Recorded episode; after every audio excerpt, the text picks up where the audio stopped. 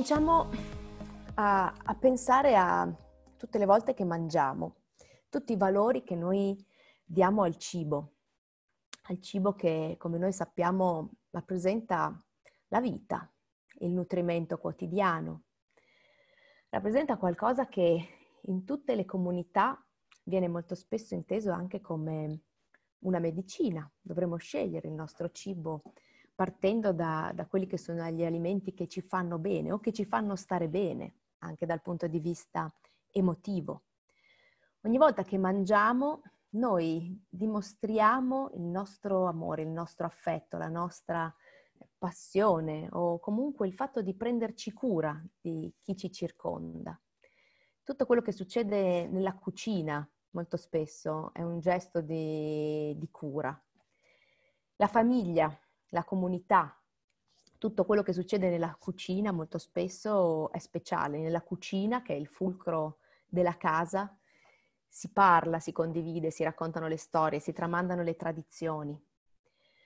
La cucina però in questi anni molto spesso sta perdendo un po' del suo valore, forse l'abbiamo tutti un po' riscoperto durante i, i, mesi di lockdown, perché finalmente ci siamo ritrovati forzati a stare insieme, condividere quello spazio.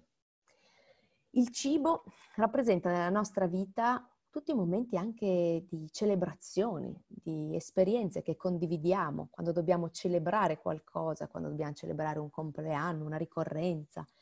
c'è sempre un momento di, di, inclusione che ha a che fare con qualcosa che si connette con un momento di condivisione di cibo. Il momento del cibo, anche per un bambino, è il momento in cui nel, nel dato quotidiano, nella scuola, si condivide, si racconta cosa ci piace, cosa non ci piace, un momento di espressione, il cibo rappresenta tutta una serie di rituali e momenti della nostra comunità e in tutte le comunità che sono strettamente connessi con tradizioni, simboli, rituali. Anche le religioni, se ci pensate, hanno tutti degli elementi che hanno a che fare con il cibo. Il cibo, da queste immagini potete vedere quanti valori ha. E penso che la cosa che più mi affascina appunto di, di tutto questo è che il cibo, più di qualsiasi altra cosa, può essere considerato come un linguaggio, come una lingua. Io se penso forse la prima volta che sono entrata in contatto con una cultura diversa dalla mia, forse ero molto piccola ed è stato quando i miei genitori mi portarono a mangiare in un ristorante cinese che sicuramente non era la Cina che poi ho avuto la fortuna di conoscere negli anni, andandoci, conoscendo amici cinesi che mi hanno poi rappresentato quello che la Cina è veramente. Però in quel momento, attraverso quei sapori, attraverso quei piatti, attraverso quelle culture, ho avuto l'occasione di entrare in contatto con una cultura che era diversa dalla mia, senza nemmeno conoscere la lingua, senza saper parlare la lingua ma attraverso tutto questo erano riusciti a comunicarmi tantissimi elementi. Quando parliamo di cibo però, oltre a tutta questa poesia che io, che io vedo attorno al cibo, dobbiamo renderci conto che parliamo di uno dei sistemi più complessi, più intricati, più difficili da affrontare e una delle industrie più grandi che esiste su questo pianeta. Una delle industrie più grandi che è anche una delle industrie maggiormente responsabile di quelle che sono le due grandi tematiche che ci troviamo quotidianamente ad affrontare, la salute di noi uomini e la salute del nostro pianeta. Quando parliamo della salute del pianeta, e qui oggi proprio finisce a New York la settimana delle Nazioni Unite per il clima, più di 300 eventi dove i grandi potenti della Terra hanno raccontato aggiornamenti sui progetti più ambiziosi, le grandi aziende hanno raccontato come stanno cambiando, i presidenti dei paesi hanno preso impegni pubblici dicendo che entro qualche anno magari interi pianeti, interi paesi, come per esempio la Cina, hanno promesso di diventare carbon neutral da qui al 2060, quindi promesse estremamente ambiziose da mantenere. Bene, proprio in una settimana come questa penso che sia importante ricordare quello che è il peso di tutta l'industria agroalimentare su quello che sono le, le emissioni di CO2 che vengono prodotte ogni anno. Perché quando parliamo al settore dell'agroalimentare parliamo comunque di un range che va tra il 23% e il 37% di tutte le emissioni generate dall'uomo, che è un numero altissimo, specialmente perché quando poi andiamo a connettere tutti i puntini e a comprendere quello che è l'impatto di questa industria, ci rendiamo conto che tantissimi di questi impatti sono generati da nostre cattive abitudini o dal fatto che magari noi non siamo consapevoli di quanto una nostra scelta può generare sull'intera filiera. Quando parliamo di cibo, ovviamente dobbiamo avere bene in mente quello che, che conta dal punto di vista ambientale, ma dall'altra parte dobbiamo pensare anche a quello che è eh, l'impatto delle nostre scelte quotidiane sulla nostra salute, sulla salute di chi nutriamo. Se siamo dei genitori semplicemente facendo la spesa, se lavoriamo in una mensa e tutti i giorni nutriamo centinaia di bambini, ovviamente l'impatto delle nostre scelte sarà ancora più ampio, se abbiamo un ristorante altrettanto e quindi in base a quello che è il nostro ruolo sicuramente tutti i giorni e qualcuna delle nostre scelte può avere un impatto sulla vita e sulla salute di chi noi nutriamo. Bene, ma quando vi citavo prima la complessità di questo nostro, di questo nostro sistema, ovviamente dobbiamo tenere in considerazione anche quella che è la tematica della distribuzione del cibo. Perché comunque nel mondo oggi abbiamo molte più persone che soffrono di overnutrition, che mangiano male, che mangiano troppo e ancora comunque ci sono tante persone che non hanno accesso al cibo, così come non hanno accesso all'acqua potabile. E questa è una cosa che, se ci pensate, non ha senso, anche perché, e questo è un altro tema molto rilevante per questa settimana, in cui si celebra la giornata mondiale, per la prima volta, la giornata mondiale per la lotta contro il food waste, gli sprechi alimentari, bene anche perché un terzo del cibo prodotto nel mondo è cibo che va nella spazzatura o che non arriva nemmeno sulle nostre tavole. E il numero è elevatissimo, perché se connettiamo questo un terzo del cibo prodotto con quel 37% di emissioni generate, noi in quel 37% di emissioni generate, ovviamente abbiamo anche questo terzo di cibo prodotto, ma non solo, in questo terzo di cibo prodotto c'è l'energia impiegata, il lavoro, l'acqua. Quindi questo nostro sistema agroalimentare ha tante di quelle responsabilità e tanto di quel peso sulla salute del nostro pianeta che dobbiamo cominciare a pensare a come nelle nostre azioni quotidiane possiamo veramente andare a generare un impatto che può cambiare le sorti, se non altro, della nostra piccola comunità. Ma andiamo avanti nel vedere un po' i numeri di questo, di questo settore. Quando parliamo del settore agroalimentare, ovviamente parliamo di un grande dispendio di energie e fra le risorse maggiormente impiegate ovviamente c'è l'acqua. E ancora oggi, come citavo prima, ci sono tanti posti nel mondo in cui le persone non hanno accesso all'acqua potabile, ci sono tante zone a rischio di desertificazione, banalmente anche il nostro sud Italia, il bacino del Mediterraneo, è a rischio di desertificazione nei prossimi anni. E se guardate questo numero, il 70% dell'acqua potabile ancora oggi viene utilizzata giustamente per irrigare i campi e in agricoltura. Oggi però la tecnologia sta cominciando a dare tante soluzioni molto utili che possono essere implementate e possono andare a combattere tutti questi sprechi. Vi faccio un piccolo esempio. Utilizzando eh, tecnologie di smart farming, di agricoltura digitale, in molti contesti si può arrivare a risparmiare fino al 95% di acqua nell'irrigazione, perché tanta è, è l'acqua che magari viene dispersa nella rete o che viene dispersa appunto nel, nei modelli più tradizionali di, di irrigazione. Andiamo avanti con i numeri. per cercare di creare un grande puzzle, diciamo, un grande framework all'interno del quale cercare di orientarci. Le stime dicono che nel 2050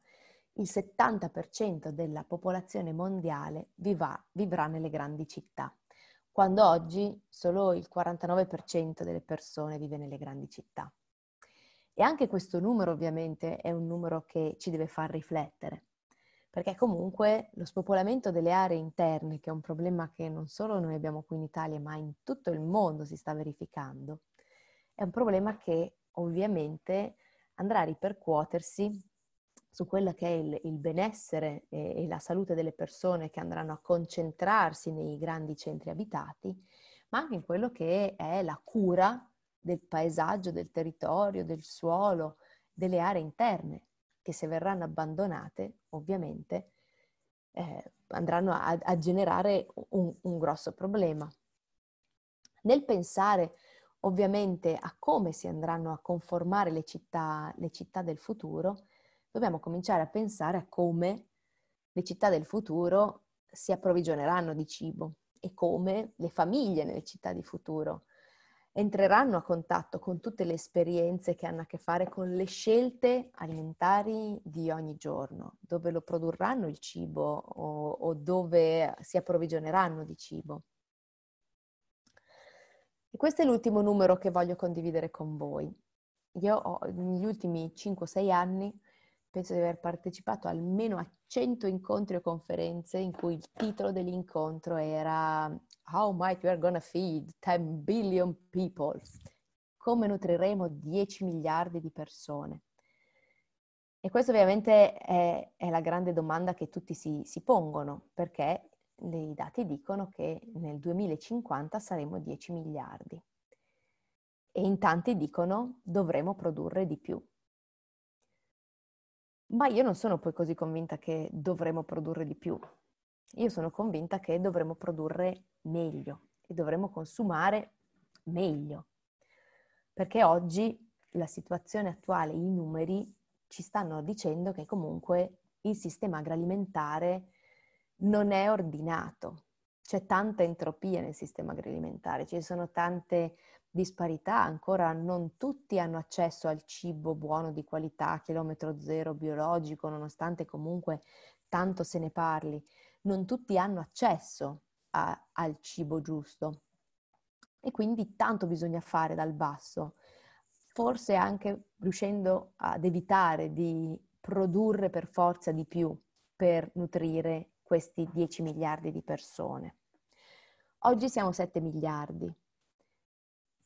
dati dicono che da qui al 2050 saremo 10 miliardi. Una recente ricerca uscita su Nature dice che da qui al 2100 saremo 5 miliardi. In pochi ne parlano di questo. 5 miliardi da qui ai prossimi 80 anni vuol dire che tutta questa corsa nel produrre di più potrebbe portarci a lasciare un pianeta totalmente devastato. Perché se da qui a 80 anni non dovremmo produrre di più, ma dovremmo dimezzare la produzione mondiale, vuol dire che tutti i campi, tutte le foreste disboscate, tutti gli investimenti enormi per produrre di più, produrre, produrre, produrre, produrre, produrre, potenzialmente potrebbero lasciare un pianeta devastato. Quindi ovviamente la grande domanda è come facciamo a, fare in modo che ci sia cibo per tutti, perché comunque le Nazioni Unite solo due o tre giorni fa hanno lanciato un grande monito che comunque quest'anno saranno più le persone che moriranno di fame che le persone che moriranno di coronavirus nel mondo. E quindi comunque il problema c'è e c'è ancora ed è importante e, e attaccherà tutti, anche nelle nostre città, perché comunque l'impatto forte del coronavirus e di questa situazione sappiamo che andrà a generare dei livelli di, di povertà e disoccupazione inimmaginabili in tutto il mondo. Quindi il problema dell'accesso al cibo non è solo nei paesi lontani da mo- noi, ma è un problema che, che c'è anche nelle nostre città. Bene, come faremo ad affrontare questa tematica? Come faremo a diciamo, innescare un processo che ci permetterà di rigenerare questo sistema? Noi diciamo che abbiamo deciso di creare il Future Food Institute un po' anche per questo. Ehm, e è cominciato nel 2013 il nostro percorso, che è stato un, percorso diciamo che è partito proprio con lo stimolo di cercare di comprendere, di capire, di imparare, di studiare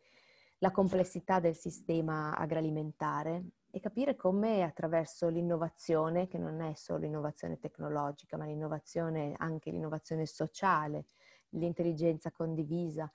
e, e, e diciamo i nuovi modi di collaborare, le piattaforme e tutti gli strumenti di cui oggi disponiamo, come possiamo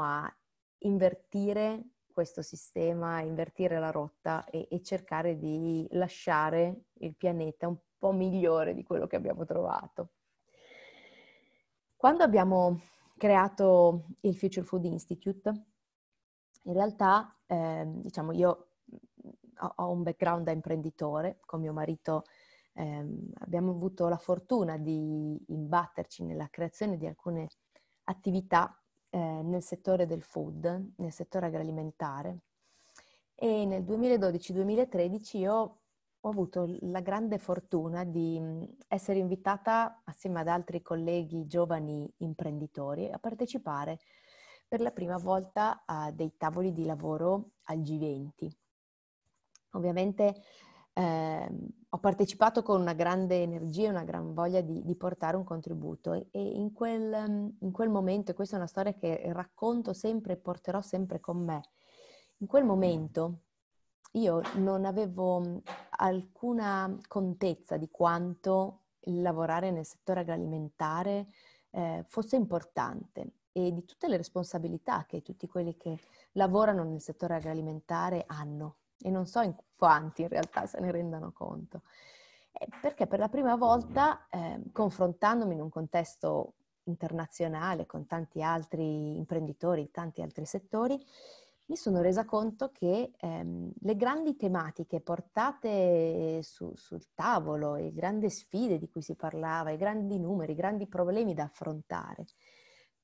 tutti vedevano coinvolti comunque gli operatori della, della, filiera agroalimentare in tutti i contesti, in tutte le tematiche, dall'ambiente alla salute,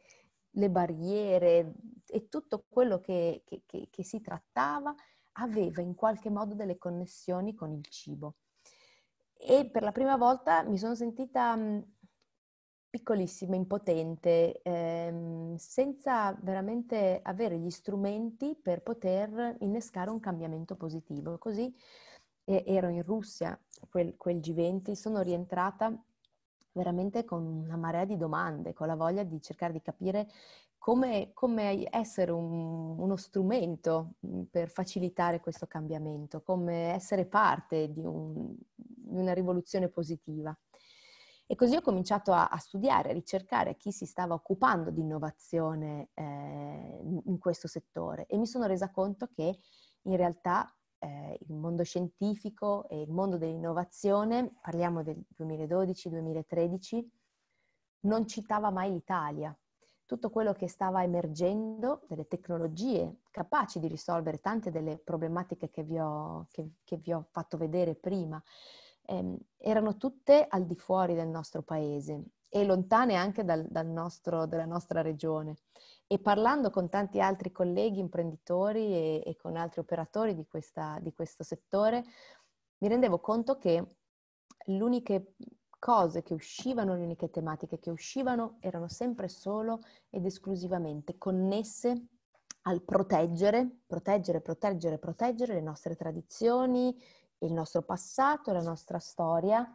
che è importantissimo, ma in pochi aperti a conoscere il futuro, cosa ci porterà il futuro, le tecnologie che possono migliorare il nostro futuro o come prendere una tecnologia e, renderla parte di un processo di cambiamento. Così ho deciso, eh, assieme a mio marito, di prendere un, un po' di, di tempo proprio per connetterci con chi cominciava ad essere rinomato come la Food Innovation Valley, che non era da noi ma era in California o era in Olanda, Wageningen, o posti comunque che non avevano nulla a che fare con il food e tutti i valori del food che noi riconosciamo. E lì ovviamente il primo pensiero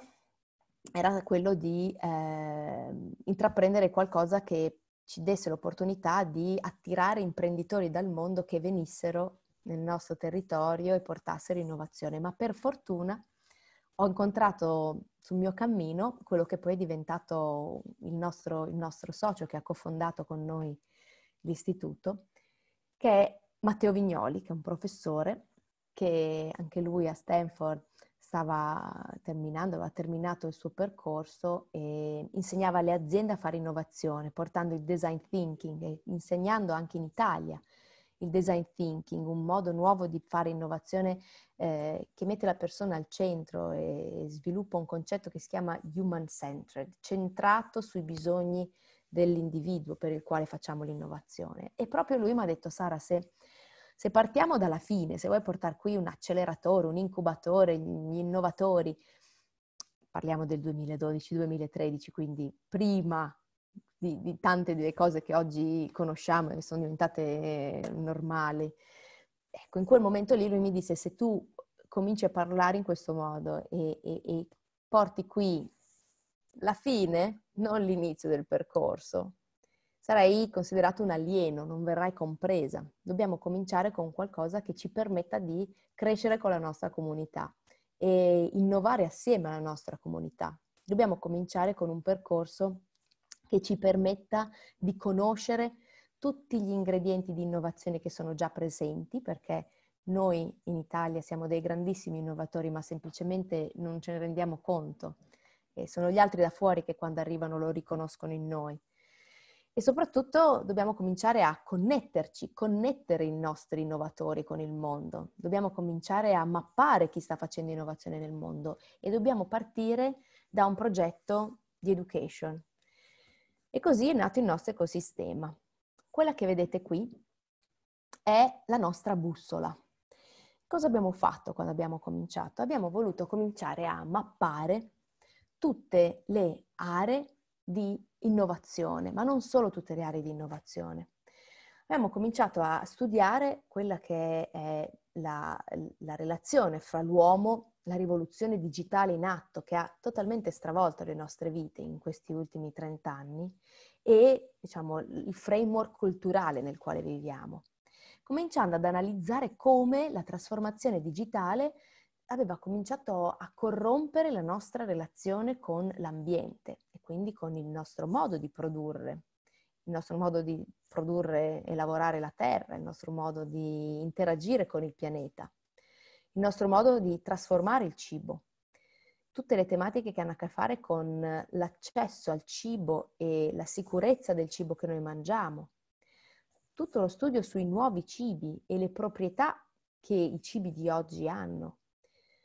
Tutto il tema legato al nostro stile di vita e come le tecnologie hanno stravolto i nostri stili di vita. Probabilmente durante il lockdown vi sarà capitato di, ancora di più di sfruttare tecnologie digitali per ricevere a casa qualsiasi oggetto. Ma questa è una cosa che ha stravolto tanto le abitudini delle, delle intere famiglie nelle, nelle grandi città, perché negli ultimi anni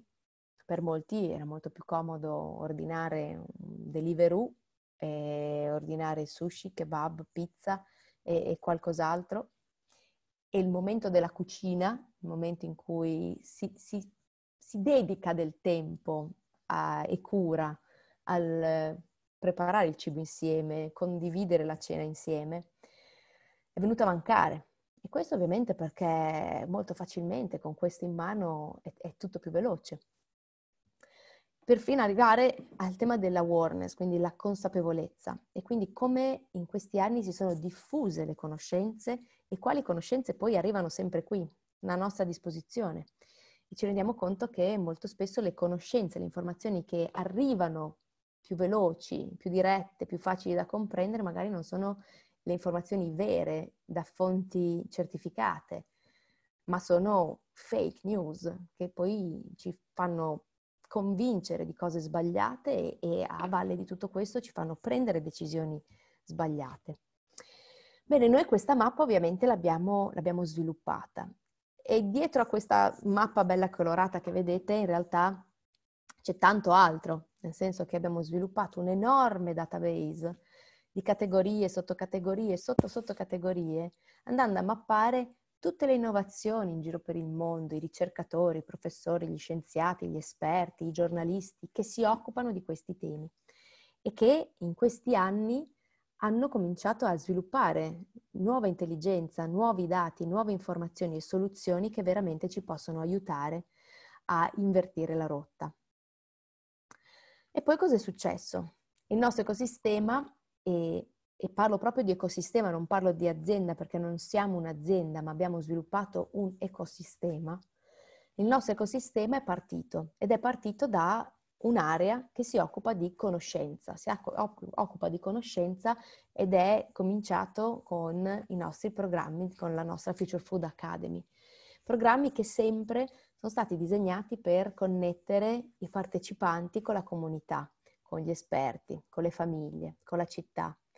Un percorso di conoscenza e percorsi di conoscenza che abbiamo cercato di creare per crescere insieme. E poi le nostre research initiative, quindi progetti che ci permettevano di mettere insieme tutti questi stakeholder, tutti questi operatori, tutte queste intelligenze diverse e lavorare insieme su delle cause specifiche, il food waste, l'acqua e tante altre.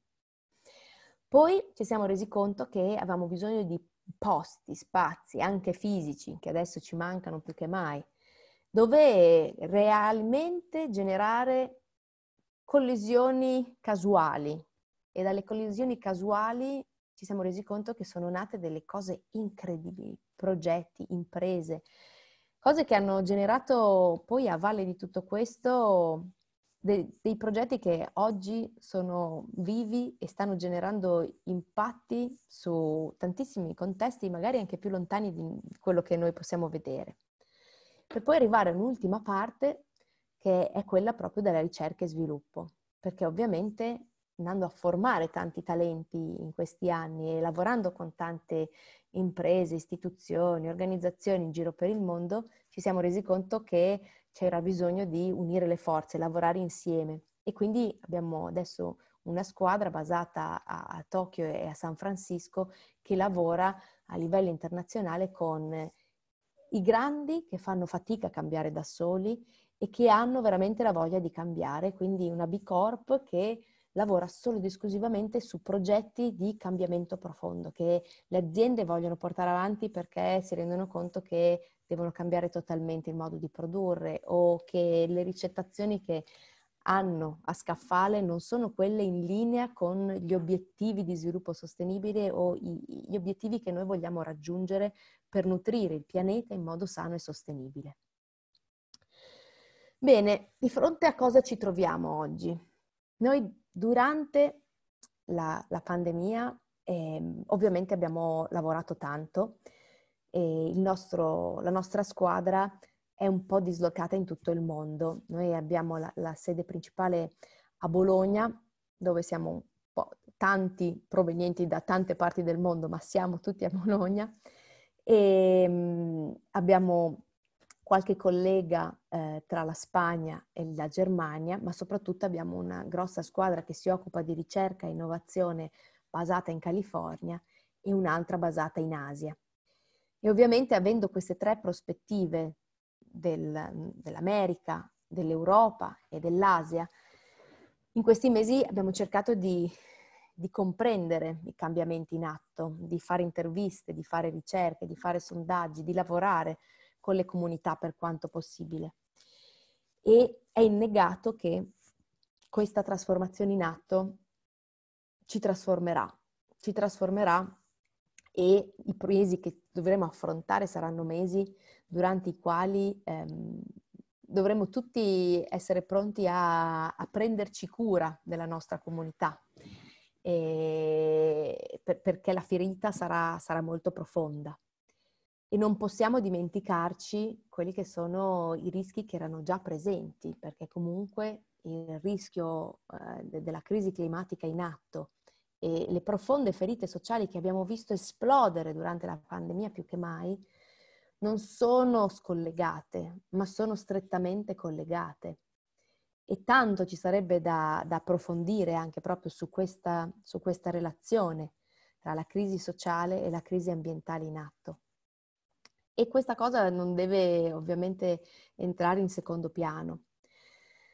Allora, ovviamente, in questo momento storico e, e, rispetto a quando noi siamo partiti, tante cose sono cambiate.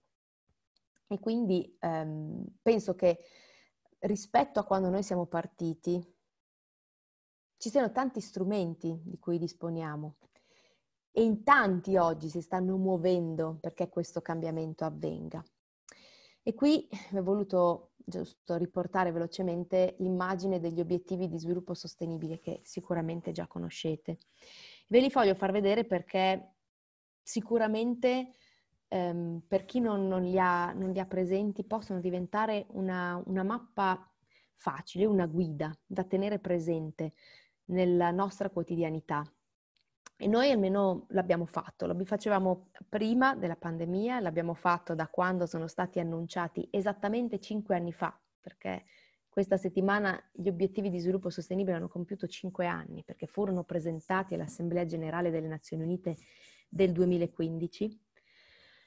Bene, a valle di questi cinque anni penso che più che mai oggi possano esserci utili e più che mai oggi, in, questa, in questo momento storico che stiamo affrontando, possano esserci utili. E ora nelle prossime slide, nei prossimi minuti che abbiamo insieme, vi voglio far vedere come noi li abbiamo rielaborati, li abbiamo compresi e come il cibo che abbiamo messo al centro per tutte le interrelazioni che ha con la nostra vita può diventare veramente un nostro strumento per cambiare le cose un passetto alla volta. Giusto per farvi vedere, questi 17 obiettivi sono strettamente correlati tutti con il cibo e con la filiera agroalimentare. In ogni punto ci sono numerosi indicatori e numerosi motivi per cui la filiera agroalimentare e le nostre scelte alimentari sono legate con tutte le tematiche che hanno a che fare con gli obiettivi di sviluppo sostenibile, dall'educazione al tema del benessere, della salute, al tema dell'energia, al tema delle biodiversità, al tema delle infrastrutture, tutti i temi, fino al tema della pace, perché tantissimi sono i casi in cui nascono guerre, insorgono guerre, perché non si ha accesso al cibo. Bene, noi in questi anni abbiamo cominciato a lavorare tanto con, con, le agenzie delle Nazioni Unite, in particolar modo con UNIDO, che è l'agenzia delle Nazioni Unite che si occupa dello sviluppo nei paesi eh, emergenti, e, ehm, e con la FAO, che è l'agenzia delle Nazioni Unite che si occupa proprio di food and agriculture, quindi cibo e agricoltura. E abbiamo ovviamente, partendo dal nostro punto di vista, che è un punto di vista diciamo un po' particolare, perché non veniamo solo dal mondo agricolo o dal mondo della ristorazione, ma noi portiamo con noi tutto quello che è il digitale, il mondo dell'innovazione. Partendo dal nostro punto di vista, abbiamo cominciato a, a ristrutturare un pochino l'ordine delle, degli obiettivi di sviluppo sostenibile, andando a mappare tutti quei progetti già esistenti, quegli strumenti, quei modelli, quelle metriche, perché le metriche sono fondamentali, dobbiamo imparare a misurare poi quello che facciamo, perché se non sappiamo misurarlo, se non sappiamo contarlo, non sappiamo neanche celebrare il successo, dimostrare il successo delle nostre azioni. E tutti quelli che sono i progetti che hanno a che fare con la comunità, che abbiamo voluto chiamare proprio umana communitas, l'uomo inserito all'interno della sua comunità e come tutte queste azioni hanno un'influenza sulla salute dell'uomo e del pianeta. Bene, partendo da questo abbiamo cominciato a riorganizzare gli obiettivi di sviluppo sostenibile, identificando cinque aree di innovazione, dove come per prima voglio citare quella che ha a che fare con il pianeta, che è un po' come se fosse la base di una piramide, che abbiamo voluto chiamare Climate Smart Ecosystem. Ecosistemi climate smart, ecosistemi capaci di rigenerarsi, ecosistemi capaci di non estrarre solamente dal pianeta, ma di lasciare il pianeta in, diciamo, in, in salute. Per poi passare al tema del circular living, la vita circolare. Parliamo tanto di economia circolare, ma l'intera nostra vita dovrebbe cominciare a essere pensata e immaginata in modo circolare. La luce che utilizziamo, i vestiti che compriamo, che fine fanno, da dove vengono e dove andranno domani e tutto quello che ci circonda. Per poi andare nella dimensione delle food identity e, e tutti i ruoli che il food gioca dal punto di vista culturale e identitario a livello di inclusione, a livello di cultura, a livello di tutto quello che ha a che fare con il nostro DNA, con la nostra provenienza, con la nostra salute. Per poi elevarci ad un grado ancora più alto e parlare di food diplomacy e di tutti quei momenti in cui il cibo diventa uno strumento per prendersi cura delle relazioni all'interno della nostra comunità, all'interno della nostra città, della nostra regione, del nostro Stato, le interrelazioni fra paesi e tutte quelle che sono le decisioni che quotidianamente devono essere prese e che hanno a che fare con il cibo, dove viene prodotto e come viene prodotto. E in ultimo, la prosperità, dove per prosperità noi ci immaginiamo tutte quelle azioni che devono rendere sostenibile la vita dell'uomo all'interno della società e quindi deve creare benessere e diciamo, ricchezza per, per tutti. Bene, questo è diventato per noi un, un, percorso, è diventato un percorso che si è dato a, ad intersecare all'interno di progetti che facciamo con le scuole, progetti che facciamo con le imprese, ma anche collaborazioni con grandi istituzioni che stanno cominciando veramente a, a vedere quali sono tutti i tools e gli strumenti di cui dobbiamo dotarci per innescare questo, questo cambiamento. Soprattutto pensando che il cibo è una cosa che tocca tutti, grandi e piccoli, ricchi e poveri, chi più, chi meno, chi, chi, lo spreca, chi, chi, ne fa buon uso, chi ha accesso a quello buono, chi non ha accesso al cibo, ma tutti hanno a che fare in qualche modo con il cibo. Prima vi ho parlato di, di questa organizzazione degli obiettivi di sviluppo sostenibile, su cui dopo voglio rifermarmi in, in modo specifico, ma ehm, voglio farvi vedere questa immagine, perché questa è una delle immagini che le Nazioni Unite ha divulgato e che secondo me più rappresenta eh, quell'ordine eh, in cui dovremmo cominciare a, a vedere questi obiettivi per comprendere quelle che sono le azioni che nel nostro quotidiano possiamo intraprendere, dove vedete che ancora una volta viene messo il pianeta, la dimensione sociale, l'interrelazione tra, tra noi umani e la dimensione della prosperità. Voglio ripercorrere quelle cinque aree di cui vi ho parlato, perché ehm, penso che, che sia in, importante cominciare veramente a comprendere nella nostra quotidianità eh, appunto quali sono esempi magari anche pratici, quando diciamo una produzione che deve essere climate smart. Allora vi faccio un esempio molto pratico da un, un caso che, è uno di quelli che più mi ha appassionato. Noi ogni anno organizziamo eh, dei bootcamp con la FAO per formare ehm, cittadini. E quando dico cittadini, dentro ci sono gli studenti, ci sono gli scienziati, ci sono i policy maker, ci sono i manager delle imprese, ci sono gli innovatori, ci sono le mamme, quindi gruppi di persone che vogliono cambiare le cose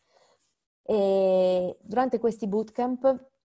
cerchiamo di andare a studiare ecosistemi che hanno bisogno di essere rigenerati per comprendere quali sono le azioni che si, si, possono intraprendere per appunto generare questo cambiamento. L'anno scorso abbiamo organizzato questi bootcamp in, in tre paesi e con tre target ben specifici. le Climate Smart Cities e abbiamo scelto New York perché aveva appena lanciato il Green Deal per la città di New York, le Climate Smart Farms e abbiamo scelto il Giappone con modelli di agricoltura rigenerativa connessi con l'agricoltura urbana che sono stati di grandissima ispirazione. E in ultimo abbiamo scelto i Climate Smart Oceans, gli oceani. Abbiamo deciso di andare in Islanda e in Islanda abbiamo eh, scoperto un contesto che ci ha veramente insegnato molto. Siamo stati ospitati nel, nord, nel nord-ovest dell'Islanda da un villaggio che si chiama Tingeri, che negli ultimi dieci anni eh, è totalmente andato al collasso perché l'industria del pesce in quella zona specifica è praticamente scomparsa e ha abbandonato quelle zone che non erano più pescose perché le temperature di quei mari si erano alzate e quindi i pesci più grandi non avevano più, diciamo, abbastanza cibo e si sono spostati. Bene, ovviamente quello era un villaggio che fino a, a dieci anni fa aveva un migliaio di abitanti, oggi forse arrivano a un centinaio di abitanti sono stati abbandonati dalle istituzioni, non ci sono più ospedali, non ci sono più uffici postali, non ci sono più banche e quella comunità ha cominciato a pensare come ri, rinnescare un processo di, di, di cambiamento e di rigenerazione. E si sono andati ad insediare lì una scuola, una scuola che insegna la scienza degli oceani, a conoscere gli oceani e studiare la relazione fra i cambiamenti climatici e gli oceani e la vita nelle aree costiere e delle start-up, degli innovatori. Uno di questi ha inventato un modello per allevare salmone in modo totalmente sostenibile e sicuro, scegliendo uno spazio molto specifico dove ci sono delle correnti fredde molto elevate e dei sistemi per fare in modo che eh, diciamo, i, i, i salmoni non degradino l'ecosistema, quindi creando un sistema di rigenerazione e purificazione dell'acqua attraverso molluschi che rigenerano in modo naturale tutto l'ecosistema. Ma non solo si è insediata questa azienda, che tra l'altro oggi produce un salmone al 100% naturale, scelto dai più grandi chef ed esperti degli islandesi perché riconoscono che sia il salmone migliore che c'è sul mercato e quindi anche al gusto si, ci si rende conto della salute di quel pesce. Ma lì si sono andate ad insediare tutta una serie di altre eh, organizzazioni, altre start-up che dalla produzione di quel pesce sono andati a valorizzare ogni singolo scarto. E quindi c'è una startup che ha avuto un successo incredibile, per esempio, che ha brevettato un sistema che rimargina le ferite il 70% più velocemente di qualsiasi altro cicatrizzante, creando una specie di cerotto che viene dalla pelle del pesce. O un'altra che da altri scarti nella produzione appunto del pesce è andata a creare prodotti per la cosmetica o sempre per il biomedicale. Quindi cosa è successo? Che la comunità locale, che è fatta ancora di pochissimi vecchi pescatori che pescano in modo tradizionale, hanno aperto le braccia e hanno accolto questa ventata di giovani e innovazione che in quest'area ha riportato la vita, ha riportato l'interesse, ha riportato attività, portandoci cose, innovazioni e modelli che si stanno prendendo cura di quell'area al 100% quindi prendendosi cura dell'ecosistema e prendendosi cura della comunità che lo accoglie. Questi modelli possono essere implementati in tante parti del mondo, anche nell'agricoltura tradizionale e il tema dell'agricoltura rigenerativa e dell'economia rigenerativa deve prendere sempre più piede perché solo implementando un modello appunto circolare anche nel, nella produzione potremo probabilmente riuscire a fare scelte che ci permettono di danneggiare il meno possibile eh, le risorse naturali di cui disponiamo. Ovviamente qua passiamo sempre al tema della circolarità, ma abbiamo voluto fare un, un focus molto specifico sulla casa e sulla città, sulla nostra dimensione più intima e di come non dobbiamo pensare di demandare il fatto dell'economia circolare ai grandi, ma dovremmo noi nella nostra quotidianità intraprendere azioni che ci permettono di cambiare il nostro stile di vita e diventare molto più sostenibili. Ovviamente il tema dell'identità è uno dei temi che ci appassiona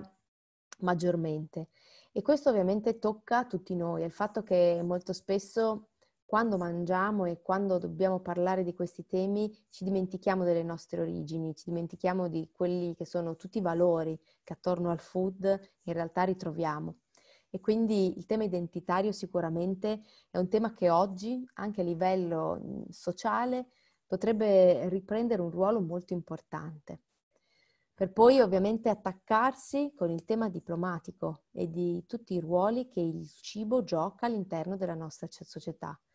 Un esempio senza pensare alle strategie di food diplomacy della Cina che produce la soia in Africa per nutrire i maiali cinesi e quindi senza pensare a, ai grandi temi della food diplomacy, ma venendo più vicino a noi.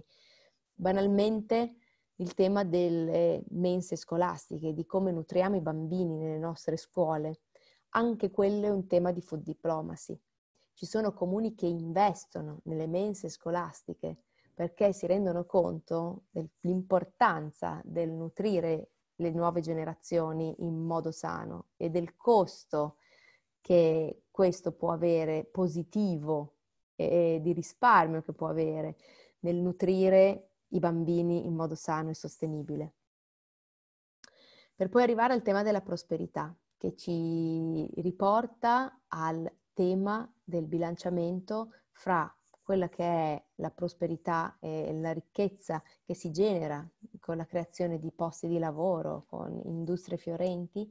e quelli che invece sono tutti gli indicatori eh, del benessere, che ovviamente hanno a che fare con il nostro benessere dal punto di vista sociale, ambientale e, e dobbiamo tenere quotidianamente in considerazione, quindi un nuovo concetto di prosperità. Per fare questo vi lascio con questo ultimo messaggio. Noi in questi anni abbiamo, siamo partiti appunto con eh, l'idea in testa di quello che ci insegnavano all'università. Eh, quando facevi il marketing ti dicevano che dovevi trovare un modo perché il tuo consumatore comprasse quello che tu volevi vendergli. Poi dopo il design thinking invece ha rivoluzionato questo modo di pensare e per fortuna oggi anche le grandi aziende hanno cominciato a progettare prodotti e servizi fatti su quello che l'uomo vuole. Ma oggi il design thinking deve necessariamente evolversi e noi un anno fa abbiamo proprio presentato questo, questo modello sul quale stiamo lavorando e che stiamo testando un po' in tutto il mondo, che porta un'evoluzione al concetto di design thinking, perché aggiunge al design thinking i valori, i valori che devono guidare le nostre scelte, perché non si può fare innovazione solamente per soddisfare le scelte del, del nostro cliente, ma dobbiamo tenere presente anche quelle che sono le esigenze del pianeta e della società. E oggi gli obiettivi di sviluppo sostenibile devono diventare la guida, anche nel processo di innovazione. Per molti già lo sono, ma non per tutti. E, questo invece deve diventare qualcosa che permea nei processi decisionali a qualsiasi livello, che si parli di un prodotto, che si parli di una nuova politica, che si parli di una piccola strategia nella nostra microcomunità. E quindi abbiamo cominciato a promuovere questo concetto di prosperity thinking che mette al centro l'uomo e il pianeta, la vita. E quindi parliamo di life-centered innovation, di innovazione centrata sul valore della, della vita. Vi lascio con un ultimo messaggio perché questa è una cosa che, che ci, ci, vede connessi molto da vicino. Per la prima volta martedì si celebrerà la giornata mondiale per la lotta contro il food waste.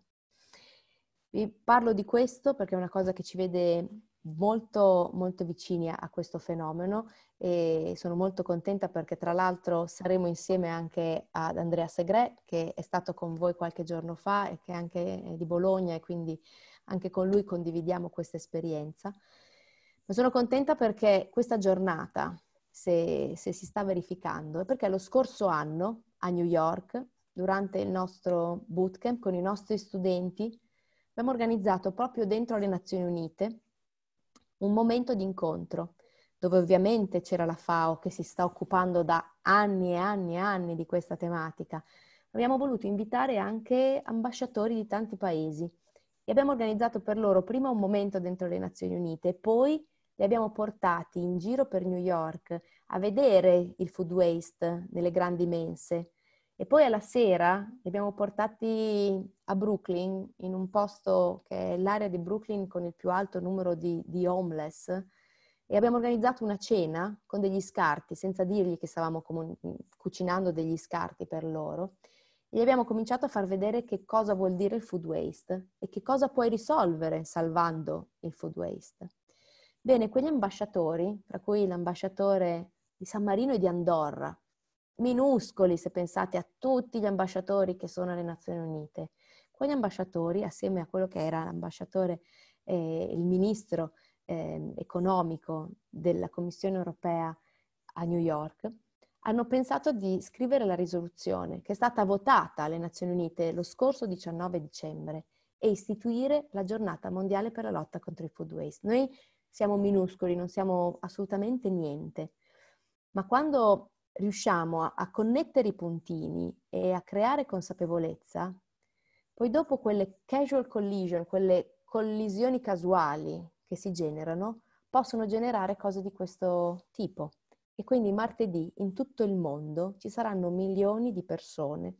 che verranno messe a contatto con questo tema, scuole, scienziati, università. Noi ovviamente faremo la nostra parte, saremo a Roma proprio all'ambasciata europea assieme a, a, chi con noi ha portato avanti questo progetto e lasceremo il testimone alla FAO, che è l'Agenzia delle Nazioni Unite intitolata proprio a diffondere questa tematica. Quindi vi invito a, a essere parte del cambiamento. Ho parlato alla Climate Week a New York e tra le domande che, che il pubblico faceva durante la conferenza c'era come facciamo, cosa sta facendo la politica per risolvere la, crima, la crisi ambientale, ma i politici come si muovono sulla crisi ambientale?